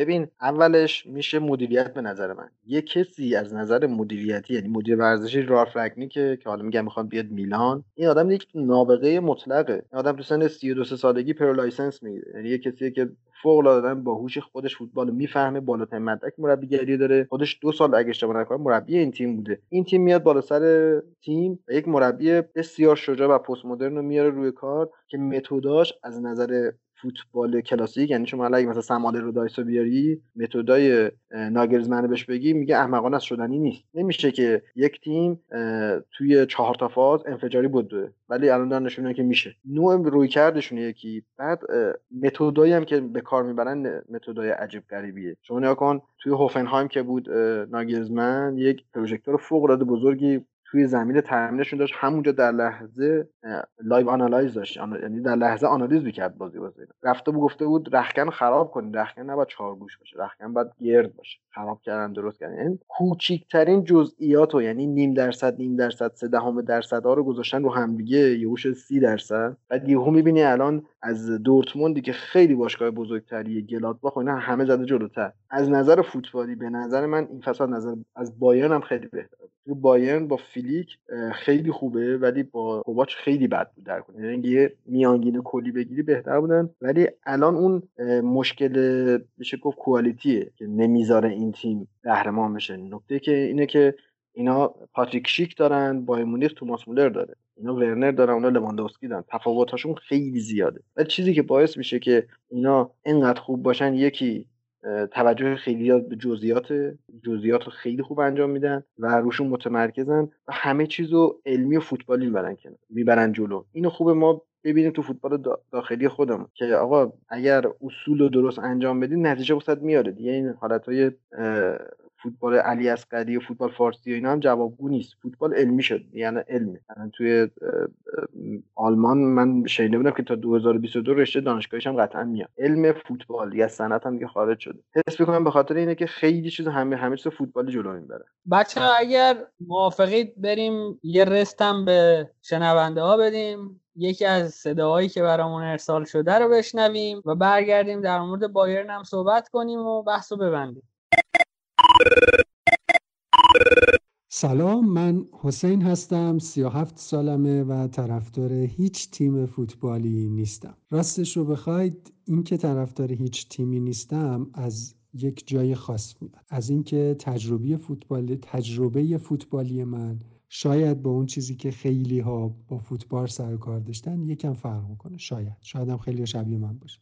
اولین باری که من خاطرم هست با مقوله فوتبال و فوتبالیست برخورد داشتم مربوط میشه به سوم ابتدایی. اون موقع به ما خیلی زیاد می‌گفتند که دوست دارید در آینده چه کاره بشوید و این یک موضوع انشا بود و خیلی از بچه ها شغل های مختلف رو می نوشتن. من حتی خودم یادم نمیاد اون روز چه شغلی رو برای خودم نوشتم. احتمالا دکتری مهندسی چیزی. اما یکی از همکلاسی های من یک شغل رو نوشته بود به عنوان شغل آیندهش. نوشته بود که من دوست دارم در آینده فوتبالیست بشم. معلم کلاس سوممون بهش گفتش که نه ببین پسر خوب فوتبالیست شغل نیست. هیچ وقت اون جمله معلم کلاس سوم از ذهن من خارج نشد. انگار حک شده توی ذهن من که فوتبالیست بودن شغل نیست. کاری ندارم به اینکه اون معلم علاوه بر اینکه با آینده اون پسر بازی کرد به خاطر ندونستن و نداشتن اطلاعات شاید با آینده کسای دیگه ای هم که تو کلاس بودن و دوست داشتند به فوتبالیست بودن به عنوان یک شغل نگاه بکنند هم نمی‌تونم بگم بازی ولی خب یک ضربه بود. اینطوری بگم بهتره. اولین فوتبالی هم که خاطرم هست و خیلی خوب هم خاطرم هست بازی ایران با چین تایپه بود. مقدماتی جام جهانی 1994 بود. احتمالا مثلا 1993 بوده که من داشتم تماشاش می‌کردم. من این مسابقه رو توی خونه همسایهمون داشتم نگاه می‌کردم. ول بودیم دیگه این ورمر زیاد می‌رفتیم خونه همسایه و دوست و آشنا و اینجوری نبود که پدر مادرها همش بچه رو خونه خودشون نگه دارن. خلاصه کاری ندارم. اونجا من اولین بار بازی ایران و چین تایپه رو دیدم و اون بازی ایران 6 0 چین تایپه رو برد. چقدر برای من تو اون عالم بچگی لذت بخش بود. خیلی حال کردم خیلی حال کردم. یادم میاد حمید استیلی گل زد حمید درخشان اون موقع کاپیتان تیم ملی بود و من حمید استیلی رو از همون بازی دوست داشتم بهش علاقه مند شدم و جز بازیکنهایی بود که من شخصا بهش خیلی علاقه داشتم. تا آخرم همینطور بود. یعنی حتی جام جهانی 98 هم که گل زد محبوبیتش افزایش پیدا کرد. دوره دبیرستانم بچه های مدرسه به من می‌گفتن حمید استیلی. نه به خاطر فوتبالم به خاطر اینکه از لحاظ چهره اون موقع خیلی شبیه ایشون بودم. و یه عکسی هم بچه ها آورده بودن که حمید استیلی داره میخنده و واقعا خیلی خیلی شبیه همدیگه بودیم. از این بابت خوشحالم هرچند دیگه همین استیلی اون ابهتی که قبلا داشت رو برای من نداره ولی خب تو یک دوره یکی از بازیکنهای دوست داشتنی من این آدم بوده. پس اولین بازی فوتبالی که من دیدم مربوط میشه به یعنی یادم هست مربوط میشه به یک بازی ملی و اون هم بین ایران و چین تایپه. بعد از اون دیگه بازی های جام جهانی رو دنبال کردم. بعدش بازی های جام ملت های اروپا رو دنبال کردم. سال 96 که بین فینالش بین آلمان و چک بود. و اون موقع من طرفدار تیم آلمان بودم و خیلی هم دلشوره داشتم. فکر می‌کنم چون آلمان سال 1990 قهرمان جام جهانی شده بود و خیلی عکس و اینجور چیزاش این و زیاد میدیم. احتمالا به این دلیل بوده من طرفدار آلمان شدم. همیشه هم تیم های آلمانی رو خیلی بیشتر دوست داشتم. یعنی اگر یه بازی بود بین بارسا و بایر مونیخ من ترجیح هم این بود که بایر مونیخ ببره ته دلم طرفدار اون تیم بودم اولین منتها اولین تیم خارجی که خیلی دوستش داشتم آقا آرسنال بوده. اگر دوستان عزیزی که صدای بنده رو میشنون ممکنه الان انتقاداتی به این تیم وارد بدونن و می‌دونن. من به خاطر مربیشم بوده آقا. اینم بگم که داستان نشه. من مربی این تیم آرسن ونگر خیلی دوست داشتم. خیلی به آدم جنتلمنی میومد و خیلی هم الان هم دوستش دارم. بعد اون موقعی هم که من طرفدار آرسنال شدم تیری آنری اونجا بازی می‌کرد و خب دیگه دوستش داشتم. اصلا تیری آنری هم خیلی دوست داشتم. بعد از با... باشگاه داخلی هم من نگفتم. من تا دوم راهنمایی ببخشید تا اول راهنمایی اصلا بازی های داخلی رو نه دنبال می‌کردم نه پیگیری می‌کردم نه دوست داشتم فلان. تا اینکه اون بازی استقلال پرسپولیس سال 73 بود که به جنجال کشیده شد و بازی دو دو شده بود ولی در نهایت سه صفر به نفع استقلال بازی اعلام شد. بازی برگشتش رو توی شهر ما برگزار کردم بدون تماشاگر. و برای همین من اون اون بازی خیلی تو ذهنم مونده و یادم میاد می‌دونم که عابد زده اول استقلال بوده بعد رفته پرسپولیس. ولی اون موقع توی اون بازی پرسپولیسی بود و در توی دروازه پرسپولیس بود و واقعا عابد زده برای ما یک استوره بود. حداقل برای نسل بنده فکر می‌کنم یک استوره بود و خیلی هم دوستش داشتم. خیلی هم دوستش داشتم و از بین تیم های داخلی اینجوری شد که ما به سمت پرسپولیس کشیده شدیم. پس بازی تیم های خارجی من آرسنال و رئال مادرید رو به خاطر داداشم البته چون خیلی عشق رونالدو بود. بعد رونالدو که رفت رئال این بنده خدا عشق رئال شد و رئالی موند. تا اینکه بعد تب فوتبال از سرش افتاد و وقتی هم که رئال چیز رونالدو رفت یوونتوس دیگه دنبال نمی کرد و من همون رو رئالی موندم. ولی ولی با این حال فکر می‌کنم که حالا اینها رو گفتم فکر می‌کنم توی تیم های ملی دوست دارم که طبیعیه که تیم ملی ایران ببره. همیشه طرفدارش بودم. تو تیم های خارجی آلمان رو دوست داشتم ولی همچین ارق خیلی خاصی نیست. یکی از لذت بخشترین بازیایی هم که دیدم به نظرم بازی آلمان و برزیل بود. جام جهانی 2014 که فوق العاده بود. فوق العاده من اون بازی خیلی دوست داشتم. من همون قدری که از آلمان همون قدری که آلمان رو دوست دارم از برزیل متنفرم. یعنی واقعا فکر می‌کنم که این تیم اصلا تیم قشنگی نیست. حالم به هم می‌خوره ازش. و اون بازی که هفت تا زد لذت می بردم لذت می بردم داشتم سر کار و توی جمع اون بازی رو نگاه می کردم هیچ وقت یادم نمیره. یکی از طرفدارای هم همکارمون که طرفدار آرژانتین بود اومد. فکر کنم مثلا یادم نیست نیمه اول هنوز تموم نشده بود. بعد من بهش گفتم که پنج تا خورده. گفت چند چنده؟ گفتم که پنج تا گل آلمان به برزیل زده. قشنگ با اینکه طرفدار آرژانتین بود قشنگ دیدم شاخ در آوردم. چهرهش عوض شد. مگه میشه؟ مگه داریم خلاصه خیلی خاطره خوبی بود. اون یه تیکه طرف داریم حالا بگذاریم از این حرفا. با اینکه اولش گفتم طرفداری تیم خاصی نیستم ولی کلی تیم نام بردم که طرفدارشونم شاید. و فوتبال همینه. یه وقتایی بدون اینکه ما خودمون بدونیم و آگاهانه با اینکه من آگاهانه خودم رو از طرفداری فوتبال کنار می‌کشم و نمی‌فهمم چرا آدم ها بابت یک تیم باید به هم دیگه فوش بدن بعد بیرا بگن عصبانی بشن ناراحت بشن. ولی واقعیتش اینه خیلی وقتا ناخواسته بدون آگاهی من هم گرفتار این فوتبال و این داستانهاش بودم. و اگر بخوام آخرین خاطره ای که تعریف بکنم بازی استقلال پرسپولیس بود دربی که ایمون زاید سه تا توی ده دقیقه به استقلال زد. اونم جز اتفاقات خوشایند بود که متاسفانه من چون اون موقع مترو بودم تو ورزشگاه نبودم ولی اون موقع مترو آزادی بودم. صحنه‌ای دیدم که خوشایند نبود و برای من اون داستان این که دوست ندارم طرفدار هیچ تیمی باشم رو بولد کرد.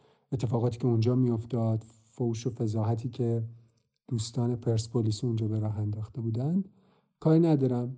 حرف من اینه. اینکه دوست ندارم برچسب یک تیم رو بزنم شاید این توضیحاتی که دادم بیشتر سعی کردم توضیح بدم که چرا دوست دارم برچسب تیم نداشته باشم. ولی واقعیتش اینه که اینطور نیست. طرفدار خیلی از تیم ها هستم و این رو هم در آخر اضافه بکنم که بعد از گوش دادن به فوتبال و کاتبک و طرفداری از آدمهایی مثل فرهاد و نوید هستش که الان وقتی دارم الان که البته بازی ها برگزار نمیشه ولی وقتی بازی ها برگزار بشه سری ها رو وقتی دنبال می‌کنم طرفدار اینتر هستم به خاطر این دوستانه. آقا دم همه شما گرم. من خیلی زیاد صحبت کردم. 11 دقیقه شد. خواهشان کات و کات بکید اون تیکه کاتش رو روی من روی وایس من زیاد جا بکنید. دم شما گرم. امیدوارم که سال خوبی داشته باشید اوقات خوبی داشته باشید و از فوتبال و زندگی لذت ببرید. دم همتون گرم.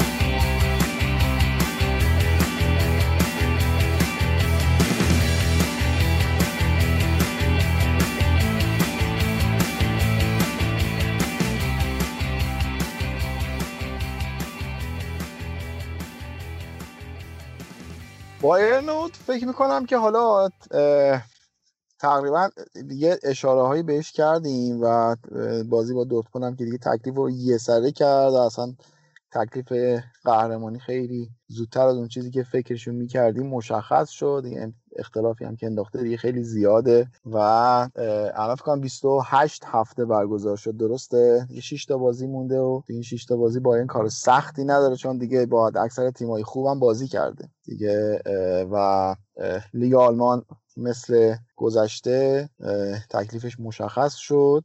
و نمیشه دیگه. حالا به کل این حرفا که تو این یک ساعت گذشته زدیم درباره لیگ آلمان تا حالا این قدم در آلمان صحبت نکرده بودیم. جالب بود. و میشه در کل این نتیجه رو گرفت که دقیقا همین تا باشگاه خودشون روی کردشون رو عوض نکنن همچنان همین آشا و همین کاسه و اینقدر هم اختلاف زیاد شده. حالا پارسال فکر کنم قهرمانی تو هفته آخر مشخص شد اگه مثلا بایرن فکر کنم مساوی می‌کرد احتمال داشت قهرمانی رو بده ولی برد و خیلی پرگل هم برد و قهرمان شد. ولی اختلافشون واقعا با بقیه تیما در حال حاضر اونقدری هستش که 6 7 هفته مونده به رقابت ها کار تموم بشه. اصلا نظر کیفیت تو فکر کن که تیمی که مربیش هم وسط فصل اخراج کرده عوض کرده ولی همچنان خیلی با خیال راحت میاد و قهرمان میشه. حالا با توجه به صحبتایی هم که محمد کرد نسبت به لایپزیگ خب فعلا یه جورایی هنوز ناشناخته است برای همه. یه جرقه های پاسا ما توی آژاکس هم دیده بودیم. فکر می‌کردیم که ممکنه که همچنان ادامه پیدا کنه و, و تیم خوبی ما ببینیم. ولی ظاهرا بیشتر شبیه جرقه بود. حالا امیدوارم که لایپزیگ جرقه نباشه و همینجوری رو به پیشرفت باشه. کارش یکم ما بیاد جلوی بایرن رو بگیریم. ما دلمون خنک شدی خسته شدیم. اینقدر دیدیم که بایرن داره قهرمان میشه. ولی خب بایرن دیگه. خیلی بازیکنهای جوون خوبی هم داره. واقعا حالا یه توییتی هم لوکاکو کرده بود درباره دیویس. نمی‌دونم خونده بودی یا نه. نه من بازیکنهای تیم و آبت follow نمی‌کنم. کلا بازیکن فوتبال رو من هیچگاه follow نمی‌کنم. منم لوکاکو رو follow ندارم ولی حالا نمی‌دونم اینو اون که داشتن follow کرده بودن یا چی به ما رسیده بود. یه توییتی نوشته بود با این مضمون که آلفونسو دیویس is fast as f سه نقطه. همینقدر سریعه. حالا تو میای می‌بینی که چه می‌دونم بازیکنایی مثل آلفونس دیویس هم که داره شما منظورش فراری بوده آبه. as fast as فراری چه سه نقطه گذاشته بود. خلاصه که من نمی‌تونم اظهار نظری درباره بایرن بکنم. ما بیشتر قضاوتامون رو درباره بایرن می‌ذاریم روی بازی Champions League چون اونجا متر و معیار خیلی بهتریه برای اینکه ببینیم اینا چقدر خوبن. و حالا امسال هم که دوتا تیمای لندنی رو فعلا آبکش کردن اونجا تا اینکه ببینیم اگر چمپیونز لیگ ادامه پیدا بکنه این ظرفیت و پتانسیل بایرن ما اونجا می‌تونیم ببینیم. فکر کنم شانس قهرمانی هم هستن. محمد تو در مورد تغییر بایرن کواچ به بایرن فیلیک اگه صحبتی برامون بکنی ممنونت میشیم چه چی عوض شد؟ به جز سرمربی خیلی چیزا. من حس می‌کردم حس می‌کنم کوواچ خیلی تیمو محدود می‌کرد. یعنی اینو به معنای واقعی کلمه unleash شدن. یعنی افسار گسیختشون بعد اینکه کوواچ رفت. هم از لحاظ تاکتیکی هم از لحاظ فلسفه و رویکرد یادمه که راجب چلسی لمپارد با هم صحبت می‌کردیم که بهت می‌گفتم 4 2 3 1 4 2 3 1 خیلی 4 2 3 1 جذاب و مدرنیه. دیگه خفن ترینش تو همین 4 2 3 1 فلیک می‌بینید که میشه 2 2 5 1 قبلا ما هم راجب صحبت کردیم. و نوع رویکردی که داره خیلی بازیکن تهاجمی می‌ذاره تو خیلی فوتبال خوبی داره و دقت پاسا به شدت بالا آلفونسو دیویسی که وینگر بوده گذاشته دفاع چپ. تییاگو آلکانترای که 10 بوده گذاشته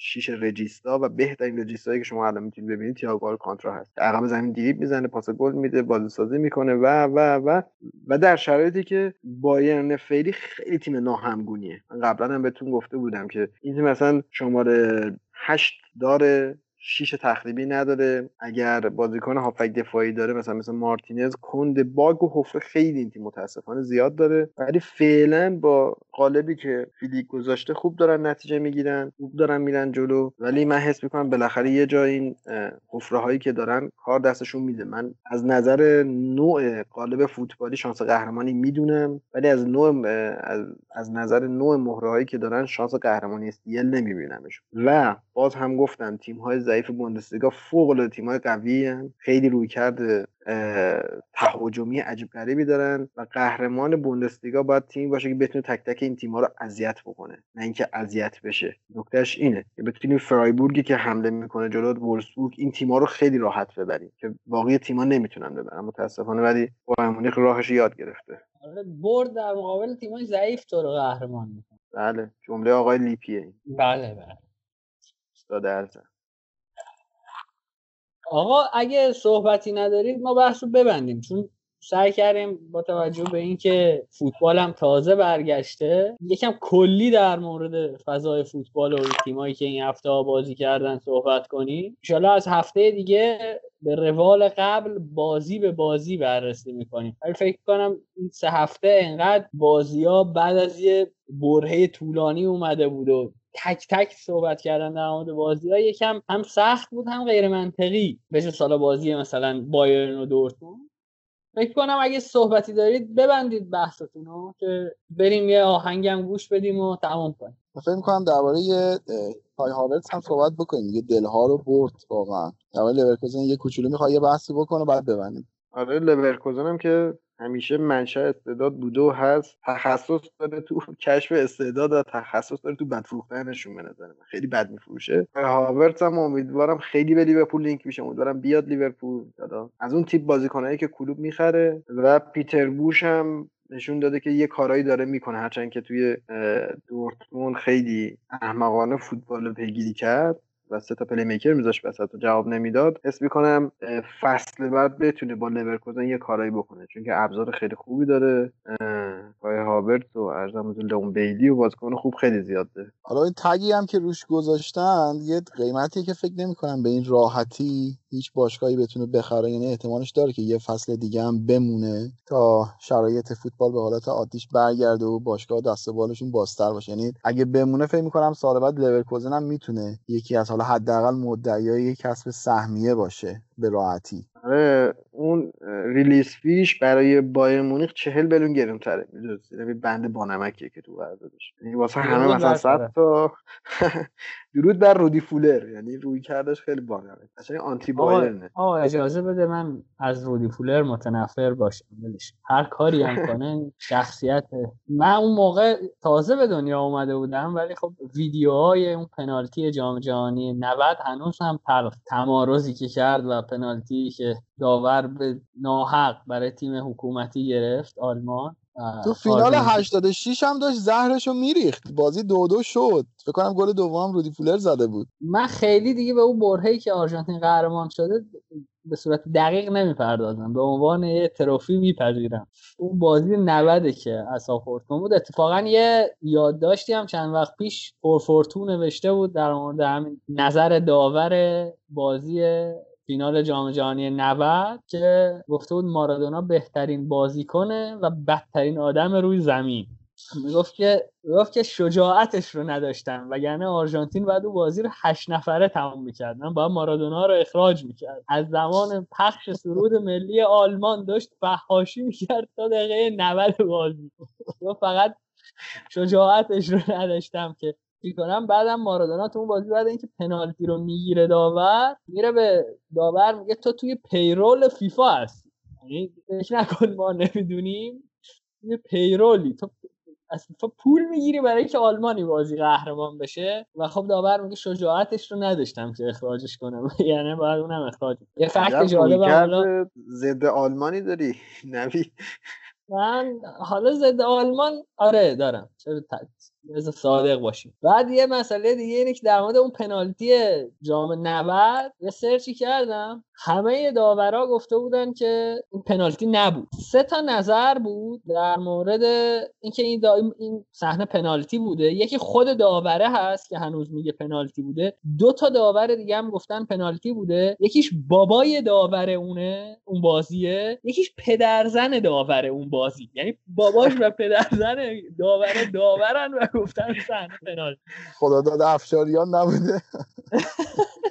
خلاصه اینجوری. آقا صحبتی حرفی حدیثی با شنوندگان نداری؟ نه امیدواریم که از ما بپذیرن کمیو و کاستیا رو به حال صحبت کردن درباره لیگ آلمان برای من یه مقدار سخته. ولی خب همین که فوتبال برگردوندن واقعا دستشون درد نکنه. فعلا این دلخوشی کوچیک رو به ما دادن دمشون گرم. یه بهونه هم شد که بعد از مدت ها دوباره بیایم و صحبت بکنیم درباره فوتبال. حالا سعی می‌کنیم که در هفته های آینده حالا سوای این که بحث آلمان هم باشه یه سری صحبت های دیگه و یه سری حالا پروندهایی که می‌شد روش کار کرد و وارد بکنیم. و صرفا فقط درباره لیگ آلمان صحبت نکنیم تا ایشالله بازی های بقیه لیگا هم که به زودی شروع بشه. من خداحافظی می‌کنم. آقا منم آخر کار شهامت این آلمانی هایی که نوید ازشون بدش میاد و ستایش می‌کنم. دمشون گرم که خیلی پاپیش گذاشتن فوتبال برگردوندن و تونستیم دوباره لذت ببریم از فوتبال. ولی اینکه صداش مثل استخ باشه ولی در کل خوشحالم که فوتبال برگشت دوباره. منم صحبت خاصی ندارم. خداحافظی می‌کنم.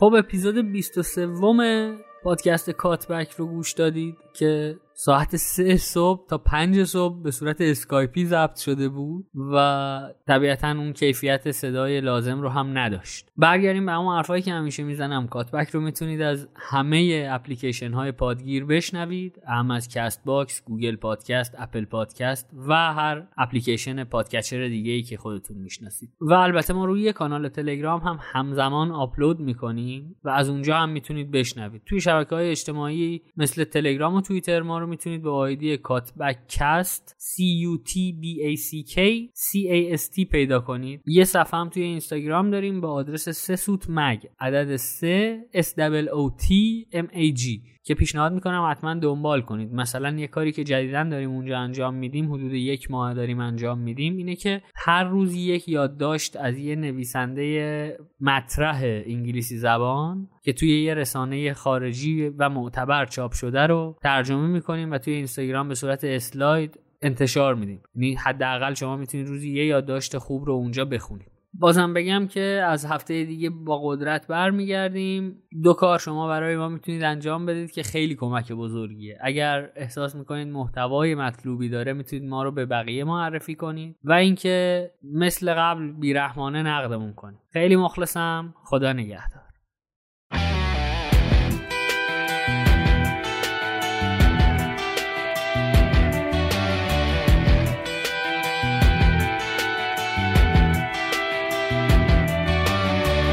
Where's a guy in a steel toes covered in dirt? Just a rock and roll t-shirt headed to work with a pack of red man in his pocket. He's kinda red man, but he's rocking. Where's a beat up telly and a Marshall stack? Little Marshall Tucker and a six pack. Where's the good old boys and the good old days? Straight up getting sideways. We back, we back, we back in the speakers, back in black, getting blasted. It's probably true what my mama said.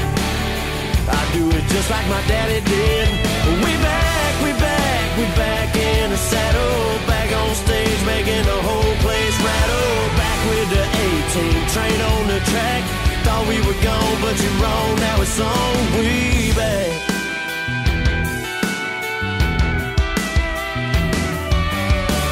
Where's the chick wearing blue jeans, too tight? Got a grip on coos if it's what she likes.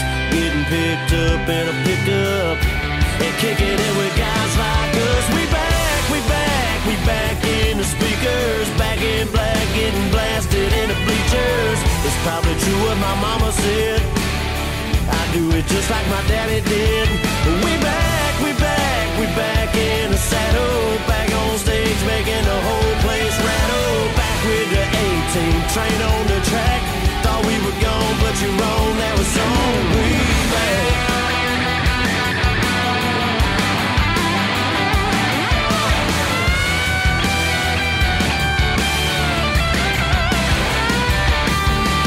Sun comes up and sun goes down. Yeah. Everything good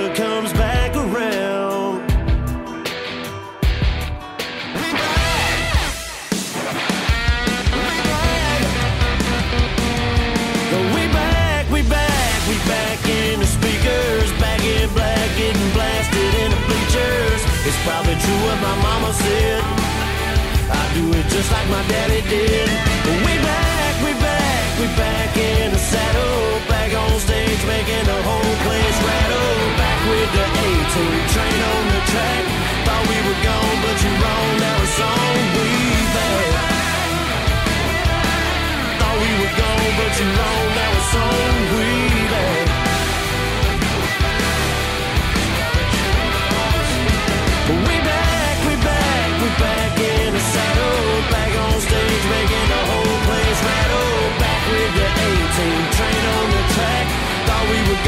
you wrong, now it's on me, babe.